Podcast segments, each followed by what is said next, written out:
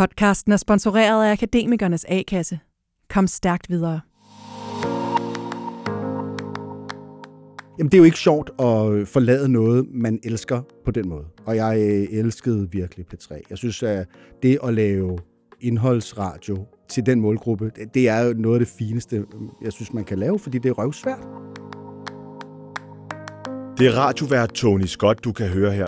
I dag skal vi tale om ledighed og identitet, om at miste det arbejde, man var så stolt over, og om at komme videre, når man ikke selv har slået op. Så der var meget stor forskel på altså identiteten i selv at gå fra et job, og så identiteten i at blive fyret. Men jeg er lykkelig for det den dag i dag. Vi skal også høre juristen Louise, der sagde farvel til lange kontortider og prestige og blev tjener.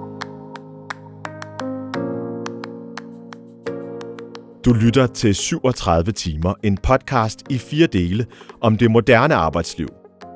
Vi skifter job og branche som aldrig før, og jeg kan mærke, at jeg langt fra er den eneste, der særligt i disse tider taler meget om work-life balance, 4 dages arbejdsuge, hjemmekontor, ambition, motivation og alt det andet, der skal gøre, at man kan se sig selv arbejde i de der gennemsnitlige 40 år.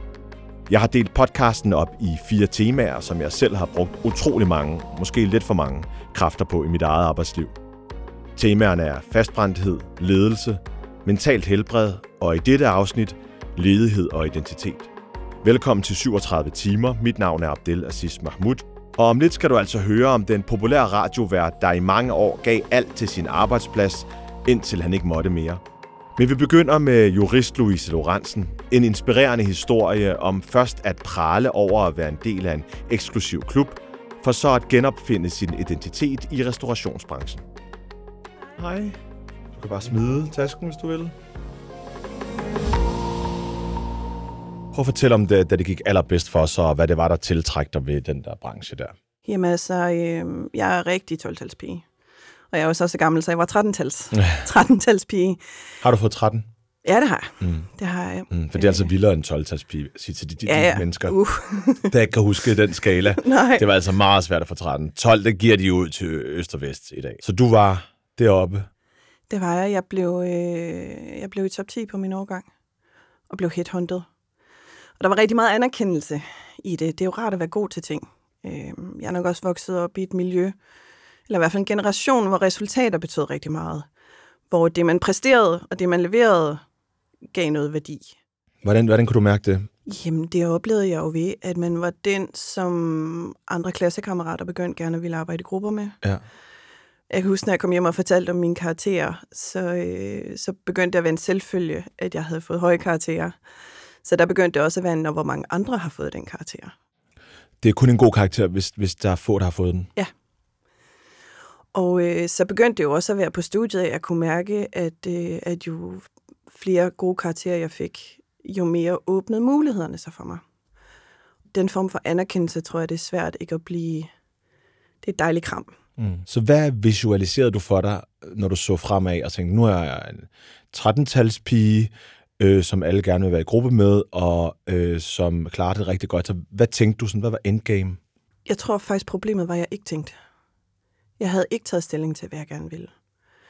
Jeg tror, jeg har fået den indsigt, at hvem du er noget, du opdager i løbet af livet. Og dengang havde jeg ikke taget stilling til, hvad jeg egentlig gerne ville. Jeg kunne bare mærke, at jeg kunne rigtig godt lide at være god til ting. Og jeg var god bogligt, og havde nok en følelse af evner og forpligter langt hen ad vejen. Og så er jeg opvokset i et miljø, hvor det kreative ikke rigtig er noget, jeg har været præsenteret for. Så for mig, hvis du er god i skolen, så er det den vej, du går. Og så var jeg rigtig god i skolen. Og så lige pludselig så sad der de her steder og sagde, vi synes, du er så god, så vi vil gerne have, at du kommer herud. Så jeg tror meget, jeg havde adopteret sådan en form for, det er det her, man skal. Det er det, man bør. At hvis du er god i skolen, så tager du en god uddannelse, og så bruger du den til noget. Og så kaldte advokatbranchen. Og for mig var det sådan en... Hvordan kaldte den? Jamen, den kaldte simpelthen ved, at de ringede. Okay.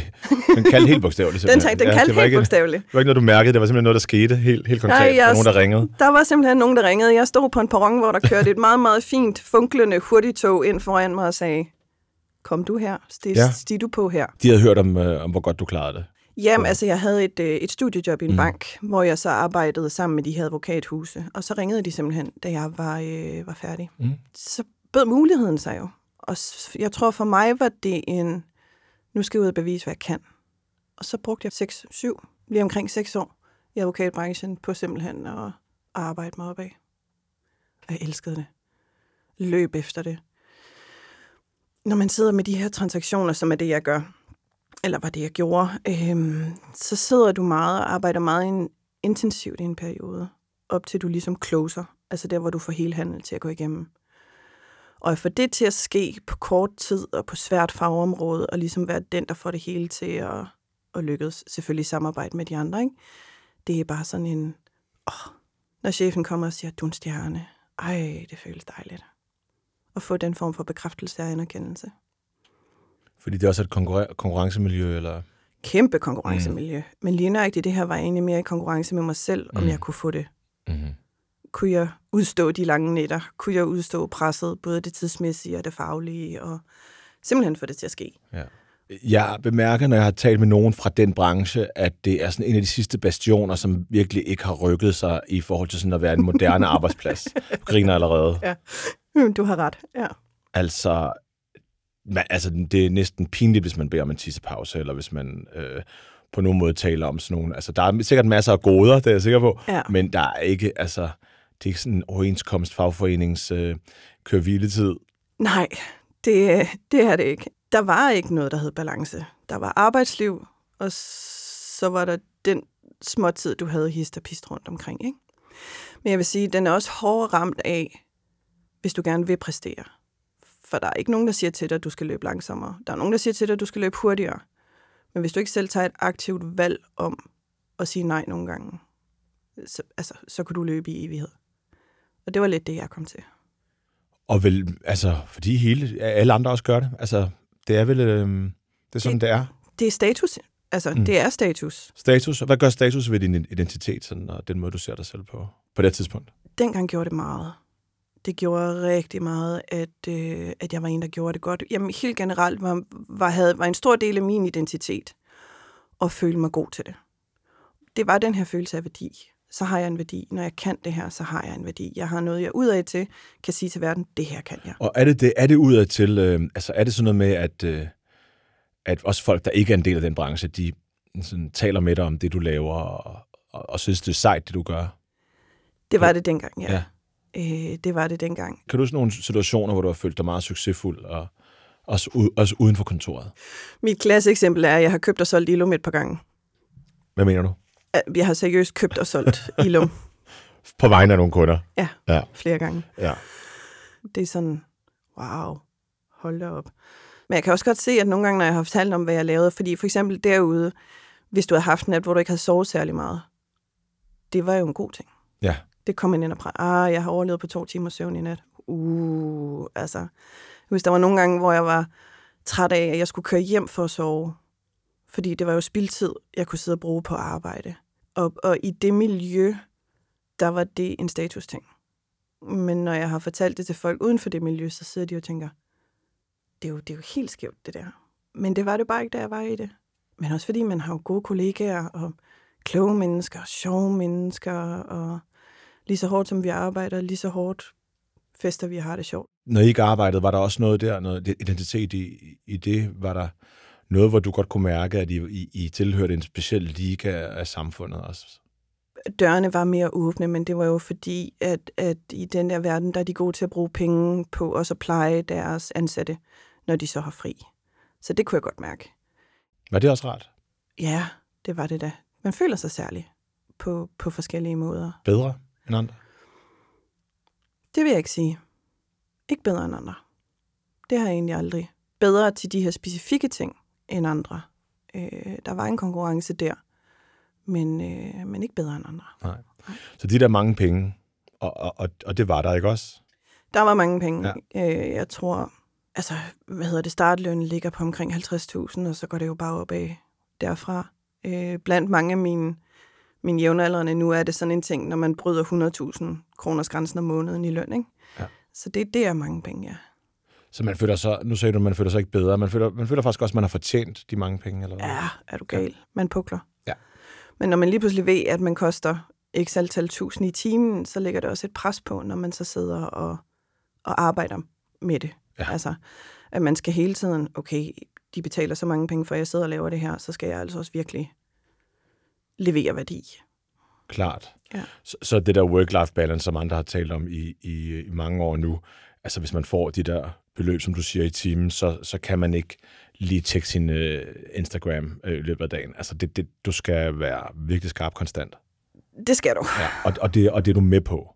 Du synes, det er helt fair. Jeg synes ikke, det er fair. Fordi meget af det har jo også været min egen fornemmelse af, at hvis jeg får det her, så skal jeg også levere tilsvarende. Ja. Jeg tror, meget af det har været selvfølgelig branchen og den måde, den er skruet sammen på, men det har også været mig, der ikke har forholdt mig aktivt til, hvordan jeg vil navigere i det. Ja. Og ligesom bare har ladet mig flyde med af måden, man gjorde tingene på. Ikke?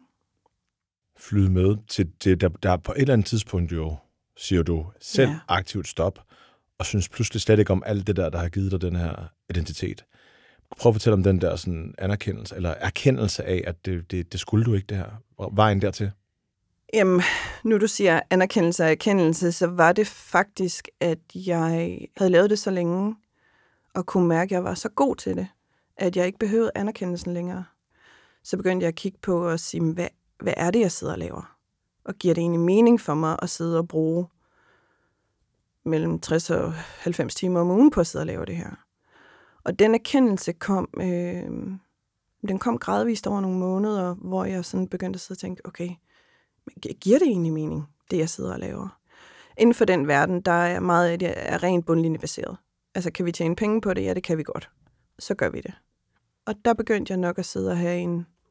Det er jeg faktisk ikke sikker på, at... Altså jo, I må godt, men så skal jeg ikke være med til det. Jeg synes ikke det med, at ting kun havde... Kan vi tjene penge på det? Ja. Det synes jeg ikke var nok grund til at gøre det. Der føltes det ikke som om, det gav mening for mig. Hvad skete der så? Så skete der simpelthen det, at jeg gik ind og snakkede med min chef, og sagde, jeg kan ikke mærke motivationen længere. Og så sagde han, at det var han ked af. Og så sagde jeg simpelthen, faktisk næsten fra den ene dag til den anden. Var det svært? Lige der var det ikke, fordi at jeg i måneden op til faktisk havde fået, jeg ved ikke om det var stress i en bestemt situation, men jeg havde fået en fornemmelse af, at hver gang jeg skulle til at gøre noget, der ikke var rigtigt for mig, så fik jeg kvalme, sådan en voldsom kvalme.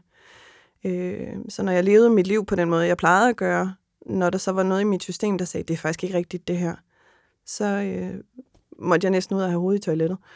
Så det føltes mere som om, jeg faktisk ikke havde et valg. For jeg var blevet syg, hvis jeg var fortsat. Men hvad var det også, du sagde nej til? Nu taler vi jo meget identitet i dag, så du valgte noget aktivt og sige nej til noget stabilitet? Jeg sagde nej til stabilitet. Jeg sagde nej til et fantastisk kollegialt fællesskab. Jeg sagde nej til hele den status, jeg havde opbygget. Ja. Det sagde jeg nej til. Og så står du der bagefter. Hvordan føles det? Der er sikkert en lettelse i starten, men da det havde sat sig, hvordan føltes det så? Lige der føles det faktisk godt. Men det var, fordi jeg selv valgte at gå. Og det var der en kæmpe, kæmpe forskel i. For jeg har haft... jeg havde så meget identitet i det, at jeg jo alligevel ikke forlod branchen helt.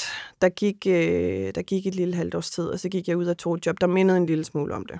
Hvor jeg stadigvæk arbejdede med mange af de samme ting, dog med et mere meningsfuldt formål. Og så var jeg der i 3 år, og så gik jeg bravende ned med stress. Og der endte jeg med at blive fritstillet. Og det var ikke godt for min identitet. Så der var meget stor forskel på selv at gå, altså identiteten i selv at gå fra et job, og så identiteten i at blive fyret. Det kan jeg fuldstændig sætte mig ind i. Ja. Var det godt, du blev fyret? Ja, det var fantastisk. Gik du i tiden op til, du blev fyret, og fantaserede om ikke at være der mere? Ja, det gjorde jeg. Du ville bare gerne selv have truffet valget? Ja, det ville jeg. Det var at jeg endte det sted efterfølgende, var jo netop fordi, jeg ikke helt kunne give slip på min identitet om at være god til det her. Fordi det gav mig alligevel meget, altså en følelse af værdi, og en følelse af, at jeg kunne bidrage med noget, og noget, jeg havde brugt så mange år på at blive god til, at jeg gjorde det. Og det var så også der, jeg endte med at blive syg, simpelthen fordi jeg i for lang tid kompromitterede mig selv. Mm. Prøv at fortælle om, da du blev opsagt, hvordan du havde det? Jeg havde været syg i 3 måneder, Og så skulle jeg egentlig til at begynde tilbage. Og så modtog jeg bare en sms, hvor jeg blev bedt om at stille på et advokatkontor. Og så vidste jeg godt, hvad klokken havde slået. Og det var forfærdeligt. Jeg følte virkelig, at jeg blev sparket til, mens jeg lå nede i forvejen. Men det gjorde mig så vred, at jeg simpelthen mødte op til det der med, og så forhandlede jeg den bedste fratrædelsesaftale, jeg overhovedet kunne komme i nærheden af. Og den var voldsom. Altså den der følelse af at virkelig ikke have det godt i relationen, og så det føles virkelig som at blive smidt ud. Vidste du godt, at din branche kunne finde på at være så hård der? Jo, det vidste jeg. Men du plejede bare ikke at være den, man sparkede ud? Nej, det gjorde jeg ikke. Men jeg er lykkelig for det den dag i dag. Det er jeg. Du er lykkelig for det i dag. Den rejse kunne jeg godt tænke mig at forstå, den her med, at du går fra at identificere dig med den her meget, meget hårde branche. Mm. Blev du træt af, at du blev fyret, og nu er du i dag glad for, at du er der, hvor du er? Fordi det er vel meget usikkerhed, du har haft som langtidsledig. Hvad er det for nogle år, du har haft? Hvad har der sket? Hvad har du lavet? Hvad har jeg ikke lavet? Det startede faktisk med, at jeg selvfølgelig var syg i en periode. Jeg vil så sige, jeg har jo så været i den privilegerede situation, at jeg ikke startede med at melde mig ledig. Jeg startede faktisk med at have et år halvanden, hvor jeg selv kunne finansiere, at jeg ikke skulle noget. Hvad ville du bruge den periode til? Det første lange stykke tid brugte jeg den faktisk på så lidt som overhovedet muligt. Jeg gjorde kun det, jeg havde lyst til. Jeg tror egentlig, det bare var mig, der tog et forsinket sabbatår, fordi jeg havde haft så travlt. Altså, jeg var gået direkte fra gymnasie, universitet, job. Jeg havde virkelig haft travlt med, hvad jeg er ikke helt sikker på. Udover at det bare gav sig selv, at så kom der et tilbud, men så sagde man ja til det, så kom der et tilbud. Men jeg brugte rigtig lang tid på at virkelig lave ingenting. Hvordan så folk omkring dig på, at du var den person nu, der ikke lavede noget? Det var der rigtig mange, der havde svært ved. Hvordan det? Fordi så er du ikke produktiv, så er du ikke bidragende. Jeg husker, der er mange, der blev ved med at spørge mig, du kan jo ikke bare gå rundt og lave ingenting. Og jeg er sådan lidt, jo, det kan jeg faktisk godt. Og nu har jeg arbejdet i 10 år, nok for, at hvad jeg burde have arbejdet i 20 år. Men det var en svær tilvænning. Men man kan sige, at på grund af stressen, så havde jeg også på nogle punkter ikke mulighed for andet. Så du havde det dårlig samvittighed, hvis du har haft et par dage, hvor du ikke rigtig... Meget. Ja. Det føles som tidsspil langt hen ad vejen. Og slappe af? Ja. Apropos sociale sammenhænge. Jeg tror, det første halve år, der var jeg ikke til særlig meget. Fordi jeg du sådan udblev? Jeg udblev. Hvad frygtede du? Dom. Og ikke at blive forstået. Ja. Fordi når man vælger at gøre det, jeg gjorde, så er der rigtig mange, der har svært ved at forstå det. Og jeg tror, jeg var i en position, hvor jeg ikke var klar til at kunne forklare det. Ja. Jeg var i hvert fald ikke klar til, at de ikke kunne forstå det. For det er der mange, der ikke kan. Fordi det virker som om på dig, at du godt vidste, at du skulle have ikke bare en pause, men sådan et sceneskift fuldstændig. Ja. Men det er træls, at andre skal træffe det for dig. Og pludselig kommer det til at handle om, hvordan andre ser dig. Selvom det også var den verden, du ville væk fra. Jeg tror ikke, jeg var så bevidst om, jeg egentlig gerne ville væk fra den. Og jeg tror ikke, jeg vidste, at jeg nødvendigvis ville have et sceneskifte, men jeg tror, jeg havde brug for pausen til rent faktisk at mærke efter, hvad der var rigtigt. For jeg tror, når man har så travlt, om man lever i et liv, som man på mange måder egentlig bare overlever, så kan man ikke mærke, hvad der er op og ned på ting. Mm. Så jeg tror, at det, jeg startede med at kunne mærke, det var, at jeg har brug for tid nok til, at jeg kan mærke, hvad det er, jeg gerne vil. Hvad var det første job, så du tog, som var væk fra den her branche? Jamen, jeg har taget tjener. Ja. Alle mulige forskellige tjenerjobs. Du søgte sådan et tjenerjob? Ja. Hvordan havde du det med at søge det og få det? Jeg havde det faktisk dejligt. Fordi det var nemt at gå ud og tage de her forskellige chancer. Mm. Fordi det er jo bare fysisk arbejde, og jeg skal ikke bruge hjernekapacitet på det. Jeg har også søgt alle mulige andre jobs. Og der kan jeg godt savne den status, jeg havde inden for advokatverdenen. For der er ingen tvivl om, hvis jeg sendte mit CV ud til nogen som helst, der har med jura at gøre, så kan de sagtens se, hvad jeg kan. Men når jeg stille og roligt begyndte at gå over i, det gerne var noget andet, jeg ville lave, så havde de rigtig svært ved at se, hvad det er, jeg kunne. De så jurist, og det kunne de ikke se, hvad de skulle bruge til. Så som langtidsledig har det faktisk været en kæmpe udfordring. Det her med at skulle prøve at få omsat de kvaliteter, jeg havde, til noget andre også kunne forstå. Hvem er de andre? De nye arbejdspladser. Okay. De ser jurist, så ser de en, der sidder og nørder i bøger. Ja. Og det er ikke det, jeg primært er. Så når jeg har forsøgt at søge ind forskellige steder, faktisk meget i den kreative branche, så har de ikke, kunne se det. Det var også en kreativ branche, du virkelig aldrig heller selv har kunne se dig sætte i. Nej. Hvordan lander du i den?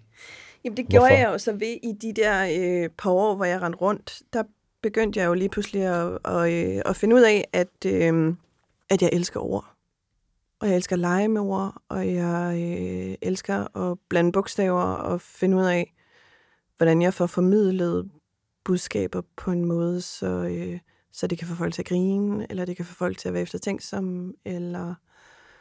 Og det begynder jeg stille og roligt at lege mere og mere med, og kan ikke lade være. Og så lige pludselig, så støder jeg på nogle mennesker, der arbejder med marketing, og nogle mennesker, som arbejder med komik. Og så tager jeg mig selv i og sidder og tænker, det der, det var godt nok spændende. Og så begynder jeg simpelthen bare at lave det. Altså at blive komiker? Ja. Hvordan starter man bare med det? Jeg tror altid, jeg har været det. Ja. Det tror jeg er en måde, jeg har fået mig igennem de her svære. Jeg har altid prøvet at finde det sjove i selv. Altså selv det tragikomiske, synes jeg er interessant. Og jeg er altid den, der har haft sådan det lidt skæve syn på en masse forskellige ting. Lavede du sjov med din egen situation? Ja, det gjorde jeg. Jeg har altid kunne grine af det. Fordi jeg synes, det perspektiv altid gør, at det hele bliver lidt lettere. Men det bliver man simpelthen ved, at jeg blev så fænget af det, at jeg fandt nogle forskellige kurser, man kunne gå på. Så begyndte jeg at gøre det, og jeg simpelthen bidt af at få lov til at arbejde med ord. Var der tidspunkter, hvor du ikke var særlig stolt over at være tjener eller komiker, eller at have det her liv her? Ja, og det kan stadigvæk udfordre mig en lille smule. Hvad kan? Jeg kan stadigvæk falde tilbage på at have behov for at sige, at jeg har været 10 år i advokatbranchen. Ja, du skulle lige nævne det til nye mennesker. Ja. Fordi jeg kan se, det skifter. Jeg kan se, der sker et skift i det blik, de har på mig. Ja. Når jeg stiller ude og som snart 40-årig og er tjener sammen med 23-årige. Som har et studiejob. Og som ikke spiser maden til arrangementet, fordi så koster det mere at blive fuld senere. Det synes jeg simpelthen var så morsomt. Der er det sådan en, hvad laver du her? Altså, snart 40, og så render du rundt og tjener. Altså, men det øjeblik, jeg siger, at jeg har altså været okay i branchen i 10 år, så sker der noget. Hos folk eller hos dig? Hos folk. Okay. De får en lille respekt for dig? De får en anden respekt for mig. Er det fair, det skal være sådan? Nej, det er på ingen måde fair. Og bidrager du ikke også til noget, som du gerne vil væk fra? Det har du faktisk en god pointe i. Jeg forstår godt, hvorfor du gør det. Jeg forstår fandme godt, hvorfor du gør det. Pointen er det, men det er også derfor, jeg siger, at jeg har stadigvæk noget identitet i det. Ja. Noget, jeg kan hænge min hat på. Men jeg tror også, det er det, der gør, at jeg tillader mig at kaste mig ud i noget nyt. Fordi jeg ved, at jeg har det her fundament af noget, jeg er god til. Det her ved jeg kan. Så det kan jeg altid gå tilbage på. Jeg spurgte dig tidligere, da du var i advokatbranchen, om I lidt så jeg selv som værende nogen, der er lidt bedre end andre. Nu hvor du kommet væk fra den, er det som om, at du har haft et behov for i hvert fald at nævne, at du har været det her. Altså, er der noget prestige i det her, som også er ude af dine hænder i virkeligheden, når det handler om identitet? Det er der, absolut. Jura virker jo lidt som et fremmedsprog, som ikke så mange kan tale. Så det, at du er jurist og kan finde ud af at navigere nogle ting, almindelige mennesker ikke kan, det giver uden tvivl noget prestige. Men det er jo også den måde, samfundet er skruet sammen på nogle punkter. Og jeg synes ikke, det er fair. Det synes jeg ikke. Så det her prestigefyldte, meget svære fag med de virkelig høje lønninger, og det her fællesskab, hvor man bliver belønnet meget sådan tydeligt over for alle andre, og også den identitet, der er ved at være til et middagsselskab og fortælle, at man er det. Ja. Bytte ud med det, du har nu, vagtplaner, en ustabil komikerkarriere, det tror jeg faktisk selv, hvis du er en af de bedste i landet, er det stadig ustabilt, ikke også? Det er det. Fra sæson til sæson. Hvad er den store fordel ved det bytteri?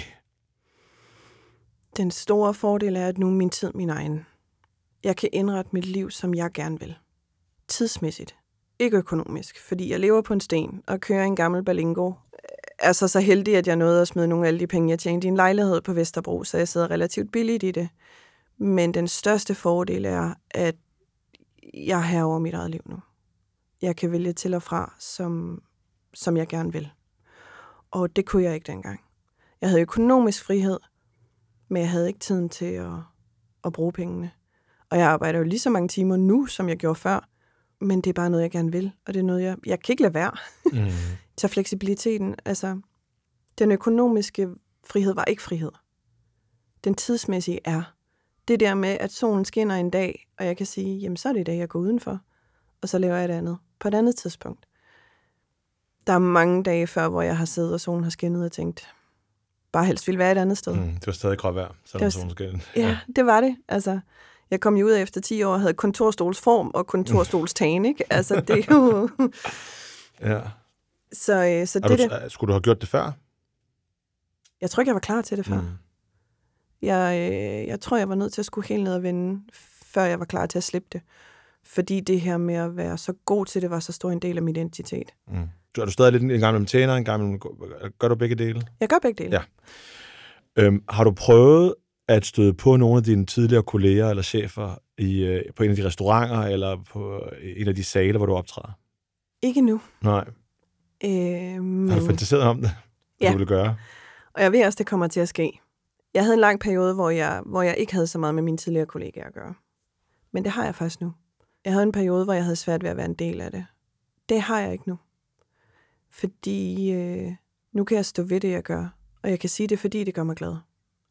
Og så er der en respekt og en accept af det. Det deler typisk vandene sådan 50-50. At der er nogen, der kigger på mig og siger, du er vanvittig. Og så er der den anden halvdel, der kigger på mig og siger, det gad jeg også godt. De kigger på dig med drømmende øjne. Ja, det gør de virkelig. Ja. Fordi at jeg tror, der er mange mennesker, som måske ikke har taget det der valg om at lave noget, de virkelig gerne vil. Så det er ikke så svært for mig længere. Jeg har mødt nogle gamle gymnasiekammerater, hvor jeg har stået i barer rundt omkring, som er nogen, jeg ikke kender godt nok til, at de kender min historie. Og der kan jeg godt mærke, at jeg bliver udfordret på, jeg vil helst ikke have, at de tror, at jeg bare står bag den her bar og har gjort det i, at jeg ikke er kommet længere med mit liv. Mm. Men det er jo en gammel tanke.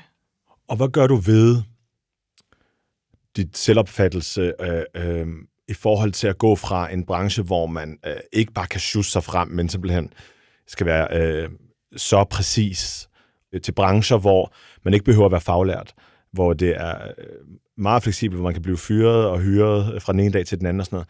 Hvad gør du ved den der stolthed og det der med at være sådan tilfreds og glad med det, du laver i dag? Jeg behøver ikke... Jamen, jeg tror, nu sidder jeg så også i en situation, hvor jeg ikke har nogen børn.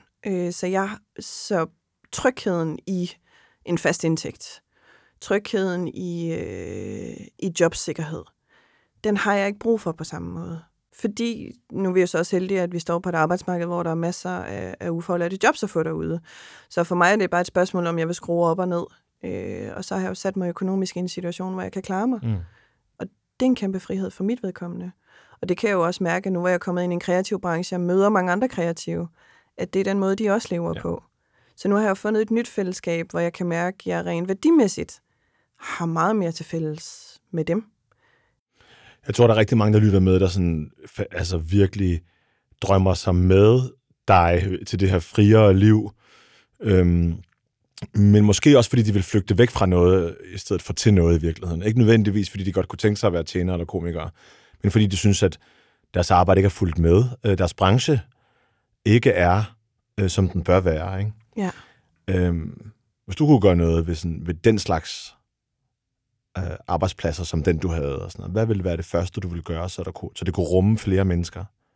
Det var, at jeg ville have meget mere fokus på det hele menneske. På at når nogen måske underperformede i en periode, at man i stedet for at sige, nu skal du lige performe lidt bedre, gik ind og spurgte dem, er alt okay? Og der tror jeg i hvert fald for den branche, jeg kommer fra, eller har begået mig i, der er der utrolig meget fokus på, hvor godt du leverer. Og privatlivet, det er noget, der er privat. Og ikke nødvendigvis en del af den, man har med sig på arbejde. De gode chefer, jeg har set, og de gode medarbejdere derude, er jo dem, i hvert fald i min optik, hvor der er plads til, at man er den, man er. Mm-hmm. Og hvor man får dyrket de talenter, man har.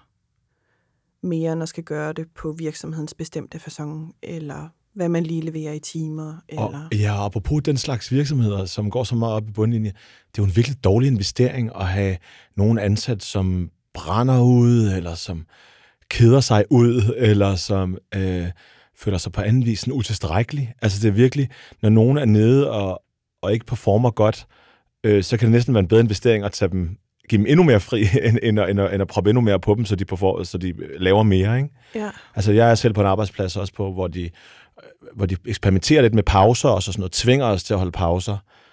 Måske arbejder hen imod, at man også skal have nogle fridage, tvungne fridage i løbet af en måned. Altså, det er jo ikke gudsbestemt, det der underlige 37 i nogle tilfælde, ikke? Hvor kommer det fra? Ja. Vil du performe mere, hvis du blev tvunget til at holde en morgenpause, eller hvis du skulle arbejde hjemmefra? Ja. Og jeg synes jo det, og jeg bliver sådan helt glad for at høre, at det er blevet et tiltag. Der er jo også mange, der er begyndt at køre med sådan nogle 4 dages arbejdsure, og fundet ud af, at det er lige så produktivt. Mm-hmm.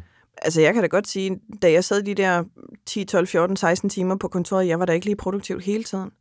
Men meget af det var også, jeg glemmer ikke, jeg havde en chef der på et tidspunkt, hvor jeg tror, jeg tog min jakke på og var på vej hjem omkring klokken 6, som kommer hen til mig og siger, fryser du? Åh nej. Og det er bare lidt et billede på kulturen, ikke? Fordi lige så meget af det var, jamen sidder du her? Der er jo ingen tvivl om, at når man sad der på de skæve timer, så var der også der, hvor der lige pludselig var en chef, der havde brug for noget hjælp. Jamen så kom du. Ja. Så kom du ind, og så leverede du godt og gjorde de her forskellige ting. Ja. Og der er meget i miljøet, som ikke fungerer særlig godt. Der er også meget i miljøet, som fungerer rigtig godt. Jeg kender jo mange mennesker, der er glade for at lave det. Men også synes, altså det er jo hårdt. Men jeg tror, når du får så mange penge i timen for noget, så leverer man også derefter. Ja. Ja. Tusind tak skal du have. Selv tak. Og så til Tony Scott, der var ung med de unge, kendte den nyeste musik, kunne styre de aktuelle debatter. Han var P3, indtil han ikke var det længere. Hej, flot fyr. Hej, Tony. Godt at se dig. Langt til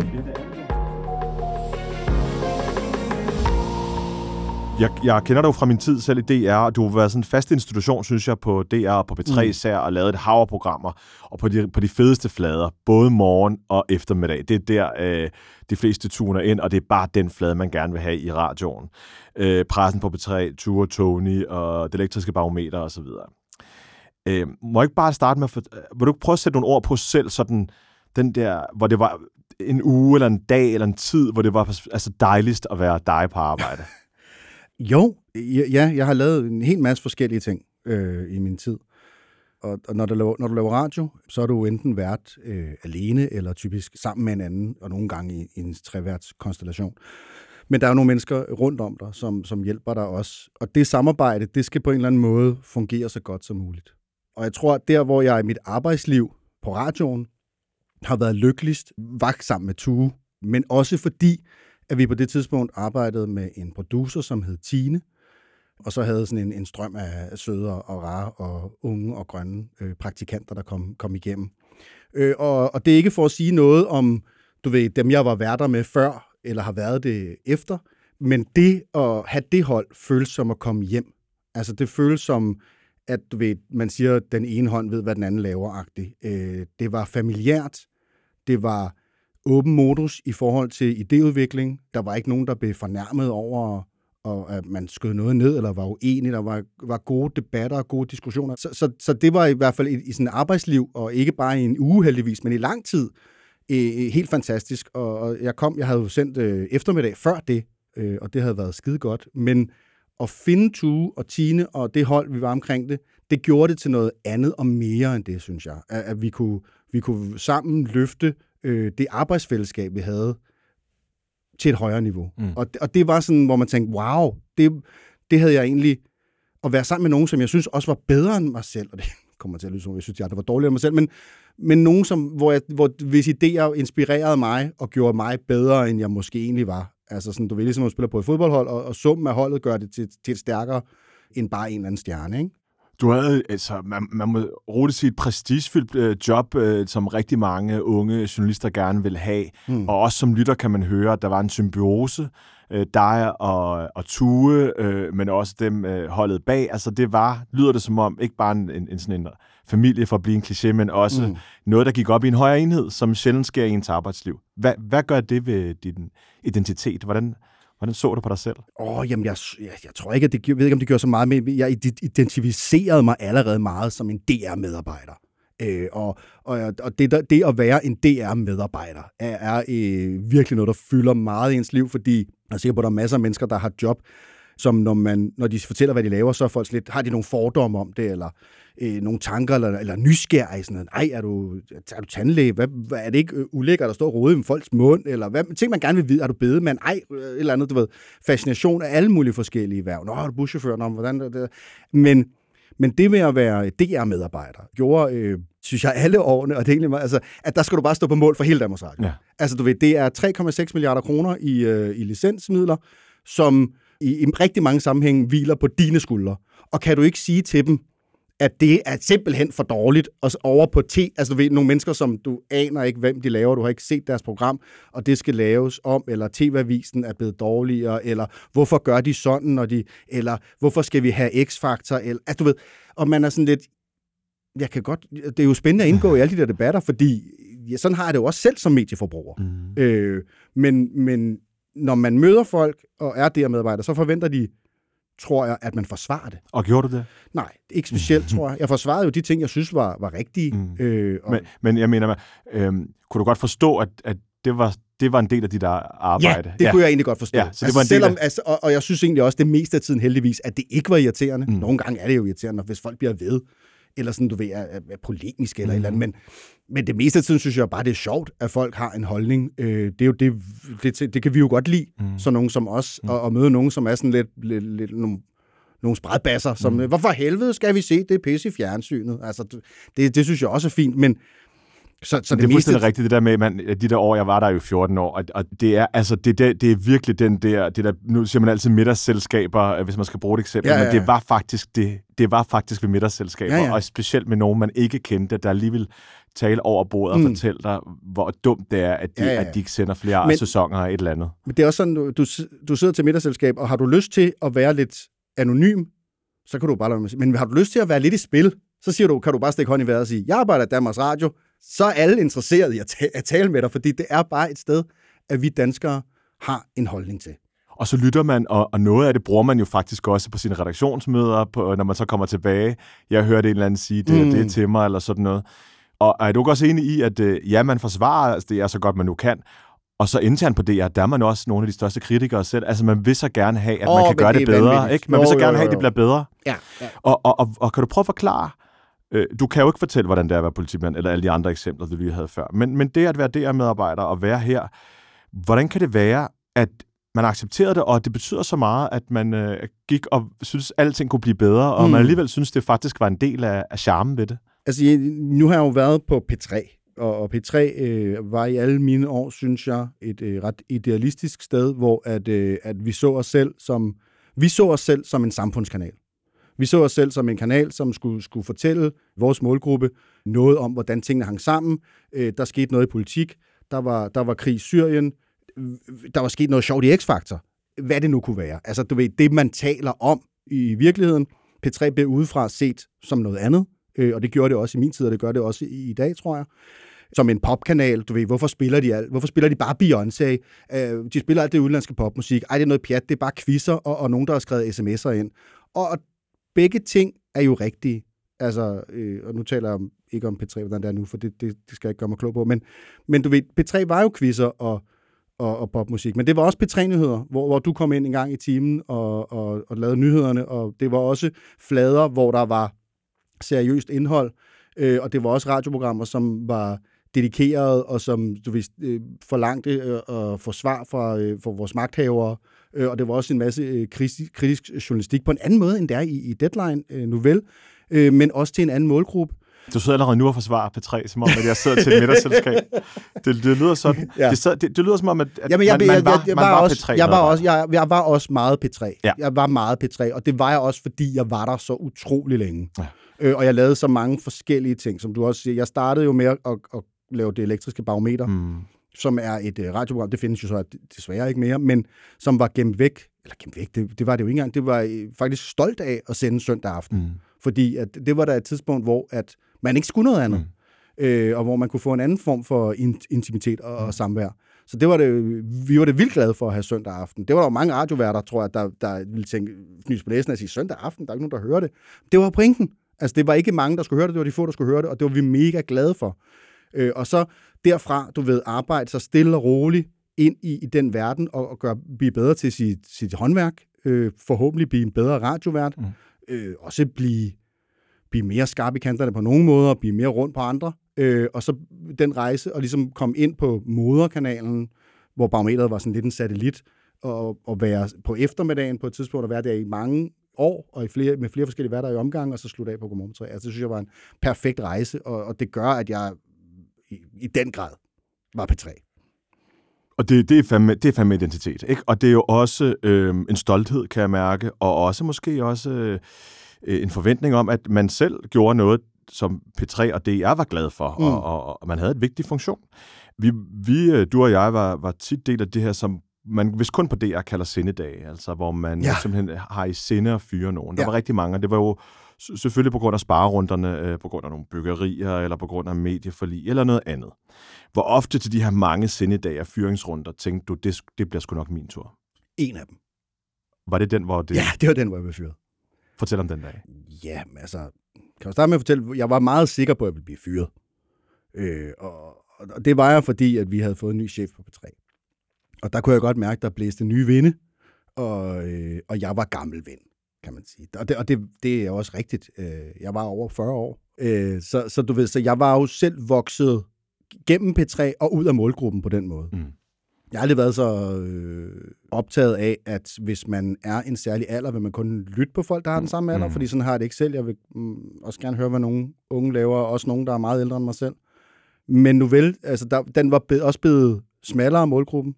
Den hed jo, da jeg startede, 20-40, tror jeg. Som jo er en kæmpestor bred målgruppe. Det er måske så brede målgrupper, tror jeg nærmest ikke, der findes i dag, men mindre, i hvert fald ikke på radio, nok mere på talekanalerne, ikke?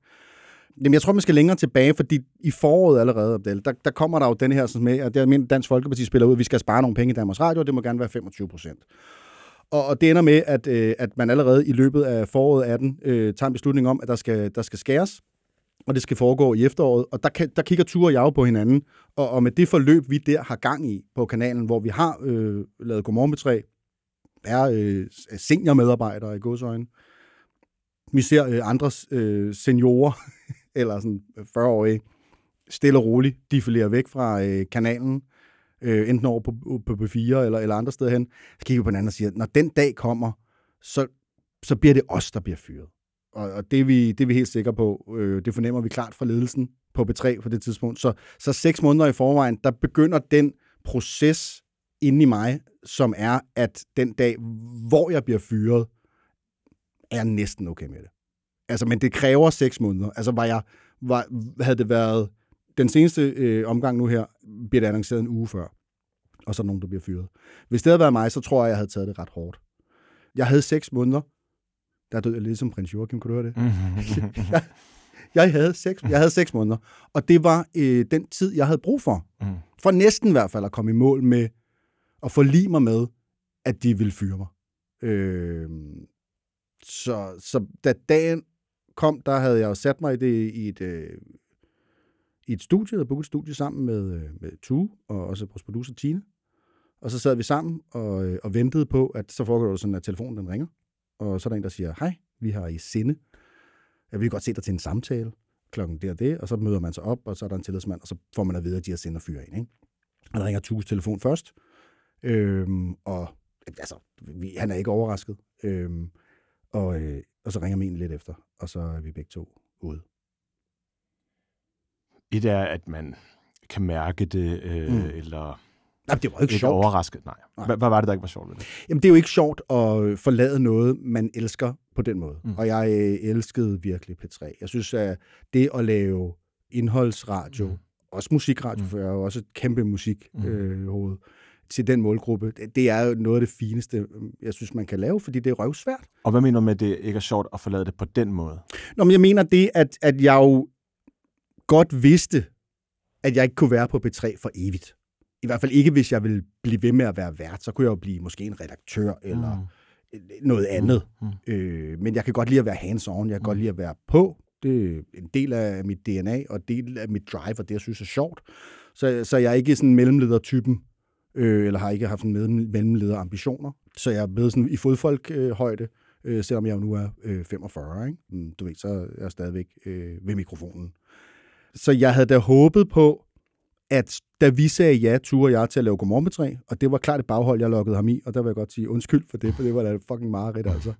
Der havde jeg håbet på, at det ville blive en stor succes med Godmorgen med Ture, og at når vi havde lavet det i et par år, så ville de bære os ud i en guldstol, mens andre medarbejdere kastede rosenblade foran os og hyldede os og sagde, se de to dygtige radioværter, nu bærer vi dem mod solnedgangen. Fordi jeg var bevidst om, og det havde vi også talt om, at Godmorgen P3 ville være vores sidste program på P3, og derfra ville vi så skulle videre på en eller anden måde til at lave noget andet. Men det vil foregå i en mere kontrolleret, mere selvbestemt, mere... Helt klart, altså du ved, vi... På en solskinsdag, ja, og, ja. Det er et godt sted at slutte. Ja, ikke? Så slutter man på toppen, og du ved, så tager vi den i nogle år, 2 år, 3 år, og så er det det. Og så chefen spørger, har I lyst til det? Og så går der jo 14 dage, 3 uger, og så er den chef ikke længere vores chef. Og så har vi ikke nogen chef i ret langt, et halvt år på P3. Og der er kanalen, kan man sige, lidt i rørte vande. Og det gør, at det bliver et anderledes forløb på Godmorgen P3, end vi lige havde håbet på. For det første, sådan, altså, du har også haft morgenvagter, og man har jo lyst til at dolke sig selv i ansigt. Det er jo rædselsfuldt, synes jeg, at stå op om morgenen. Og man skal jo op kun 4:15 hver dag, og man har bare jetlag i et år, og ser ikke sin familie, ser ikke sine venner, går i seng kl. 8. Det er bare hæsligt.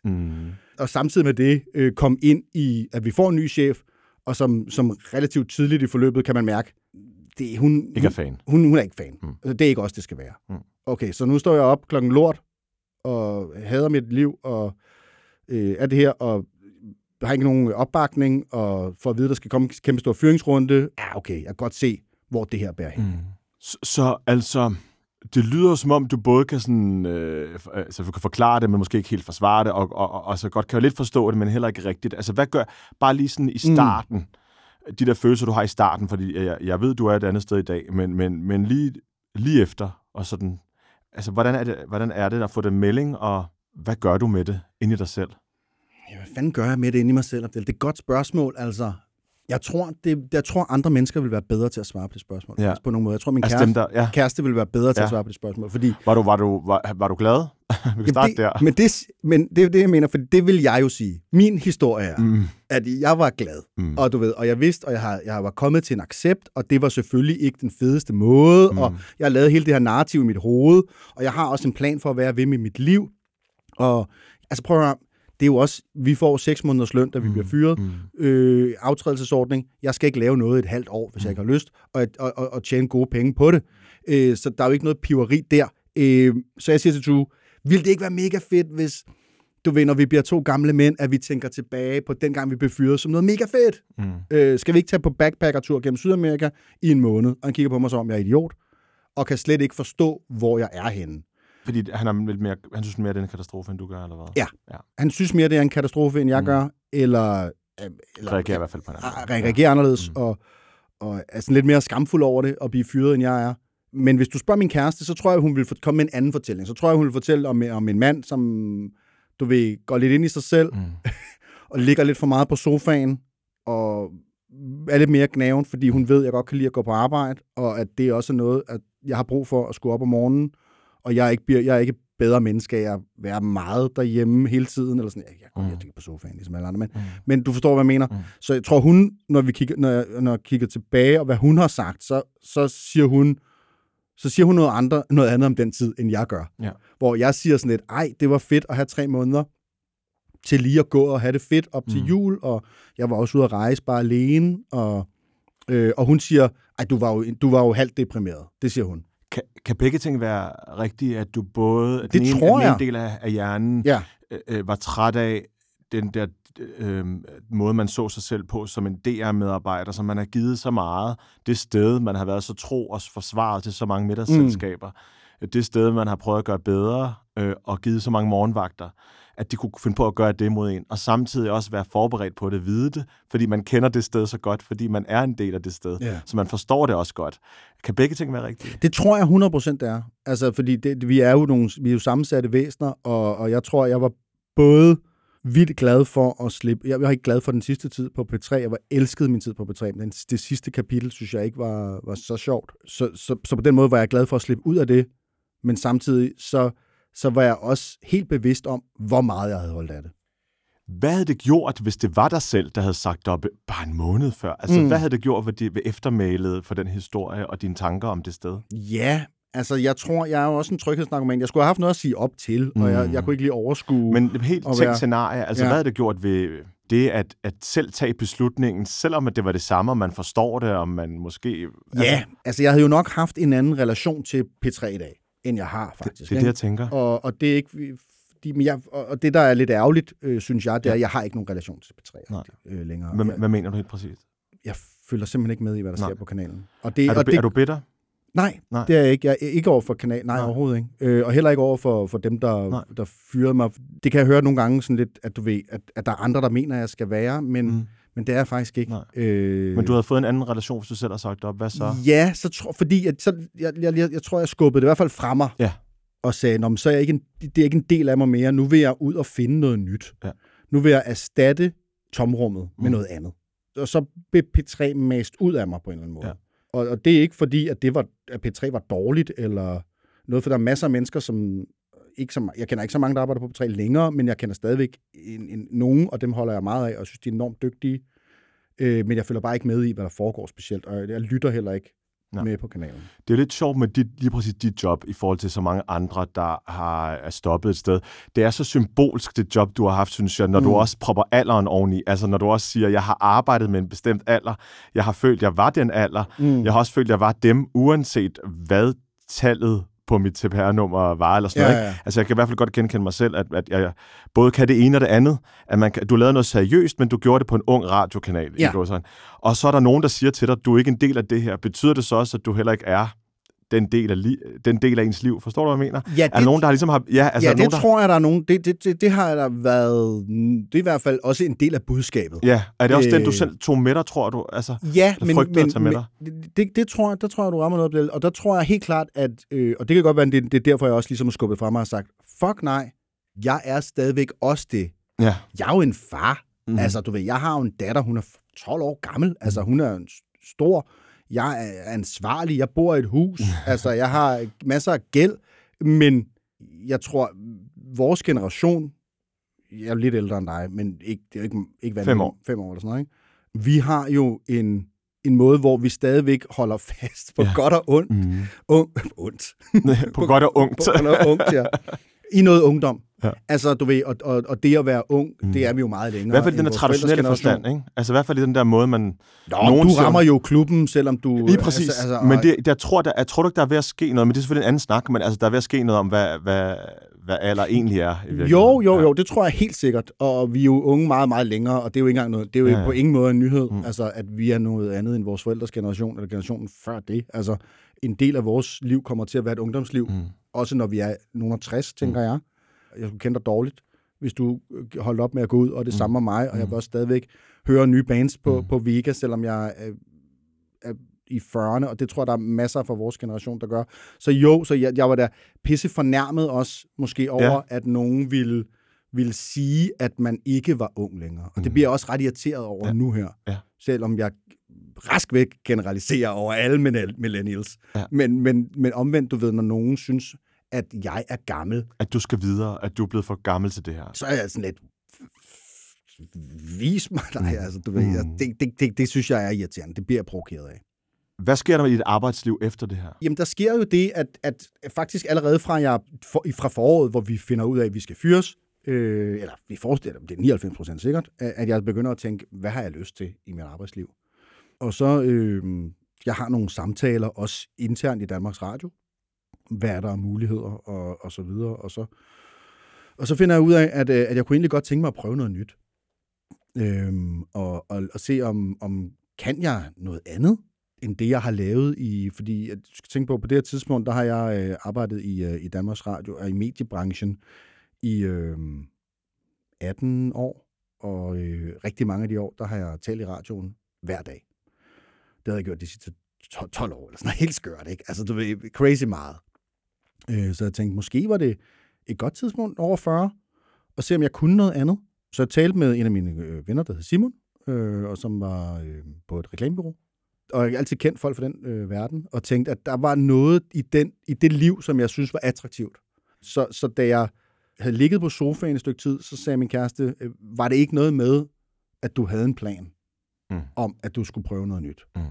Og så gik jeg til samtale på et stort reklamebureau, og så kiggede de på mig og sagde, det er jo superspændende, men det er dig inden for radioen jo. Og, så kan du lave det her? Og så sagde jeg, det ved jeg faktisk ikke, jeg kan, men min gode ven Simon, han er jo chef her, så der var lige en forlom der brugte jeg helt klart mit netværk. Og så fordi jeg fik løn fra Danmarks Radio, så kunne jeg sige, prøv at høre, hvis jeg nu er her i 3 måneder, så kan I give mig en lille pose penge hver måned. Jeg fik løn i forvejen, så jeg har aldrig tjent mere, kan man sige. Så kan jeg finde ud af, er det noget for mig? Og I kan finde ud af, er jeg noget for jer? Så jeg var på et bureau, der hed Jaldinstad i 3 måneder, så sagde de, vi vil gerne fastansætte dig. Og så arbejdede jeg som kreativ og tekstforfatter der, og jeg elskede det. Jeg elskede det virkelig. Altså, jeg synes, det var røvspændende, det var enormt fascinerende at både finde ud af, at jeg kunne en masse ting, som jeg ikke vidste, jeg kunne, og møde en masse mennesker, som kunne nogle andre ting, end jeg kunne, og så verden på en helt anden måde, end vi journalister gør. For vi er fandme også bare en stamme af typer, der gør tingene på vores måde, og når vi sidder til middag, så snakker vi altså om det. Altså, du ved, det kører fandme også i ring, ikke? Så det var virkelig, virkelig rart at komme derind. Gode fredagsbarer, gode vilkår, søde mennesker, god mad i kantinen, kunder, som var irriterende, når man skulle lave alt muligt arbejde og sådan noget. Altså, du ved, men jeg synes, det var skide sjovt. Tony, i dag sidder du på Radio 4 og det, der hedder Missionen. Ja. Sender Aktuel Radio et par timer hver eneste eftermiddag. Det lyder som noget, der rimer på det, du engang gjorde på P3. Jamen, det er rigtigt. Og det er også, det rimer, det er altså meget en til en, det jeg gjorde. Og jeg var også ekstremt meget i tvivl om, da de ringede og spurgte, om jeg ville til en casting først. Og det sjove var, at det var Tue, der ringede. Som simpelthen havde fået arbejde der før dig. Ja, han var der så med et andet program, men havde så startet et produktionsselskab i mellemtiden, og de var skulle arbejde på den her nye eftermiddagsflade, og han var sådan lidt, og det kunne være, det var dig, der var vært på det, og jeg sagde, ja, det kunne da godt være, det ikke var det også. Og så siger lige da du får den opkald der, nu, at du havde været væk fra DR et stykke tid, og sådan, der er gået et par år. Ikke? Så du ved, det er den der ekskæreste, man ikke har set noget fra, og så er der noget, der ligner det, der ringer. Hvorfor en følelse kan du sådan huske, om det var et dejligt opkald, eller om det her? Ja, men det er selvfølgelig et dejligt opkald, fordi at jeg er i hvert fald et menneske, som når folk vil, når du ringer og spørger, om jeg er med i din podcast, så tænker jeg, jeg vil gerne have mig med i sin podcast. Ej, jeg er lille, altså jeg er totalt sokker for, altså du ved, hvis nogen giver mig opmærksomhed, så skal jeg nok være der som en lille skødehund. Ja. Altså, det indrømmer jeg. Så på den måde var jeg sådan, men jeg var ikke, det var ikke sådan, jeg tænkte, det skal jeg 100%, for jeg var skide glad for mit arbejde. Ja. Og jeg havde været på det bureau, der var kun gået et par år, og skulle jo først også lære det, at blive bedre og blive god, ikke? Men så var jeg sådan lidt, okay, jeg kom ned til den her casting, og så kom jeg ned, og så lavede jeg castingen, og det var sammen med Amalie Bremer. Og så kan jeg huske den der fornemmelse, da jeg cyklede hjem, så tænkte jeg, det får jeg jo det her. De spørger mig, fordi at det kunne jeg bare mærke, at mig og Amalie, vi var bare, det var ligesom, jeg får næsten gås ud af at tænke på det, fordi jeg har haft masser af makker i radioen, og de har alle sammen været gode, men når den er der, så kan du bare mærke det lige med det samme. Så var jeg bare sådan lidt, fuck, det bliver jo alvorligt, det her. Altså, nu skal jeg jo tage stilling til det. Og så ringede de også og sagde, ja, det var jo gået ret godt til den dummy. Det kunne, synes de, også på Radio 4 og sådan. Altså, og det kunne jeg jo også mærke der med det samme. Så derfor blev det alvorligt, og så sagde jeg ja til det, fordi 2 grunde. 1, du ved, taleradio. Det var alligevel en udfordring, synes jeg, at skulle sende 2 timers taleradio, fordi at på P3, der er selvfølgelig meget musik, så på den måde skal man jo til, altså der er jo ikke mindre indhold, men indholdet er mere kondenseret på den måde, ikke? Du skal i hvert fald gøre dig mere, altså du skal bruge dine 3 minutter optimalt på P3, synes jeg, ikke? Og det er ikke, fordi man gør sig umage på taleradio, men der har du måske 9 minutter til at lave det samme interview, ikke? Så det er noget andet. Og så var det også, fordi jeg tænkte, gud, tænk, at jeg møder Amalie, og jeg godt kan lide hende, og nogen spørger, om vi vil være et hold, og jeg ved, hvor svært det er at finde. Det kunne jeg ikke tillade mig at sige nej til. Og det er så engang er blevet, altså sådan, hvad kan man sige, opfostret og opdraget af en arbejdsplads, som man virkelig har knyttet sig til og set sig og kunne genkende sig selv og spejle sig i. Hvordan ser du dig selv i den rolle, du nu har på Radio 4? Ja, altså jeg ville jo lyve, hvis jeg sagde, at jeg i mit DNA var lige så Radio 4, som jeg var P3. Det er fordi, det kan aldrig blive, for jeg er noget andet nu, og alle molekylerne og atomerne i min krop er skiftet ud med noget nyt. Og jeg er jo også ældre. Jeg er jo ikke så ung, som jeg var. Så jeg har jo ikke, du ved, det der sådan, wow, det der med at bide sig fast i P3, det drive, man skulle have for ligesom at bare være der hver dag. Altså, da jeg skrev min første kontrakt med P3, seriøst, jeg fik 6.000 kroner om måneden. Altså, du ved, og alligevel var jeg der hver dag, og arbejdede, og spillede både fodbold, og røgsmøg, og hang ud, og bla bla bla. Og sådan er det jo ikke i dag. I dag er det jo et arbejde mere end det var en 100% passion. Det er jo stadig selvfølgelig et passionsdrevet arbejde, og et enormt privilegeret arbejde. Og et arbejde, hvor man får lov til at lave alle mulige mega spændende ting, og møde interessante mennesker, og forme sin dag selv, fordi vi selv bestemmer, hvad vi putter ind i vores radioprogram i høj grad. Men det er ikke sådan, at hvis du puttede mig under et mikroskop, så vil der stå Radio 4 i alle mine atomer. Og er det ikke fint? Eller hvad har du lært af den her proces? Altså for mig er det i hvert fald 100% fint. Jeg har lært det, at på sådan en arbejdslivsagtig klinge, der har jeg lært det, at jeg kunne godt finde på at skifte arbejde flere gange i mit liv, end jeg kunne tidligere. Ja. Jeg tror, at min start på P3, og den tid, det var i starten 0'erne, og det var helt klart også meget op i mit hoved, og alles hoved sikkert, du ved, det der med også, måske er det også bare sådan, når man er yngre, det der med at holde fast i ting. Ej, jeg kan næsten ikke tage på ferie, fordi tænk, hvis der er en anden, der har sat sig i min stol, når jeg kommer tilbage igen. Agtig tankegang. Jeg skal være uundværlig. Sådan har jeg det slet ikke i dag. Altså, du ved, jeg er ikke uundværlig.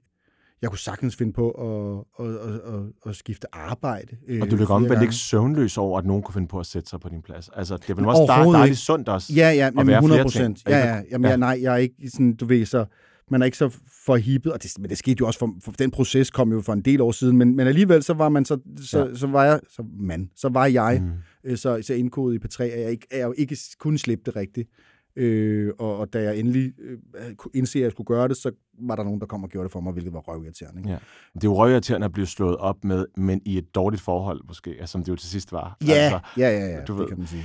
Så hvis ekskæresten DR sender en sms klokken lort om natten, helt skidefuld, og vil have dig tilbage, og man ved, det er en fuckboy, man ikke burde gå tilbage til. Hvordan vil sådan en sms ramme? Så tror jeg svarer næste formiddag, når de er blevet ædru igen. Det er et godt svar. Tony Scott, tak skal du have. Selv tak.